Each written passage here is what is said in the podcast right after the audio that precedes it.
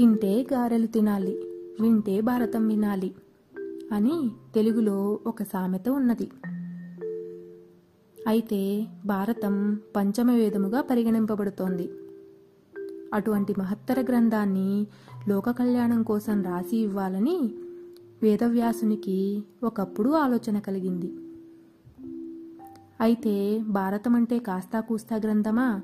అటువంటి బ్రహ్మాండమైన గ్రంథాన్ని రాయడం ఒక్కరి వల్ల అవుతుందా? కనుక తను ఆలోచించి చెబుతూ ఉంటే అదంతా గ్రంథస్థం చేయగల సమర్థుడు ఎవరా అని ఆలోచనలో పడ్డాడు.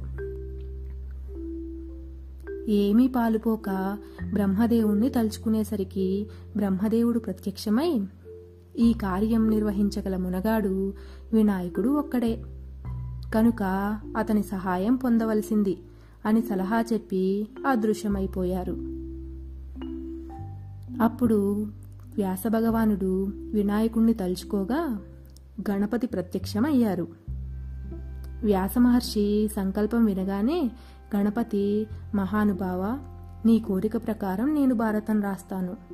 అయితే నేను గంటం చేపట్టింది మొదలు ఆగడానికి వీలు లేదు అంతటి ప్రవాహ వేగంగా నీవు చెప్పగలిగావంటే ఈ పనికి నేను పూనుకుంటాను అని అన్నాడు. గణపతి మాటలు విన్న మీదట వ్యాసమహర్షికి గట్టి చిక్కే వచ్చింది అని అనుకున్నారు. కొంచెంసేపు ఆలోచించిన మీదట ఒక ఆలోచన తట్టింది. ఓయి గణపతి చక్కని మాట చెప్పావు. నీవు గంటం నడిపే గమనానికి తట్టుకుని నేను పాఠం చెబుతాను.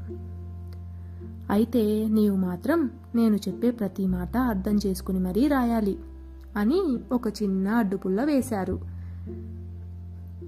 వ్యాసుని చతురతకు గణపతి చిరునవ్వు నవ్వుకుని సరే ఇది లోక కళ్యాణం కోసం తలపెట్టిన కార్యమే అని తెలిసి వ్యాసుడు అపూర్వమైన వాగ్దాటితో చెప్పుకుంటూ పోగా గణపతి నిండు సమ్మతితో మహాభారతాన్ని చకచకా రాసి గ్రంథస్థం చేసి లోకానికి అర్పించి మహాపురుషులైనారు. ఈ విధంగా మహత్తరమైనటువంటి పద్దెనిమిది పర్వాలలో మహాభారతం లోకానికి ప్రసాదింపబడింది. అది ఎంతగానో మానవ జీవితంలో ఉపయోగపడుతున్నది. జీవితం సార్థకం కావాలంటే మహాభారతం చదివే తీరాలి.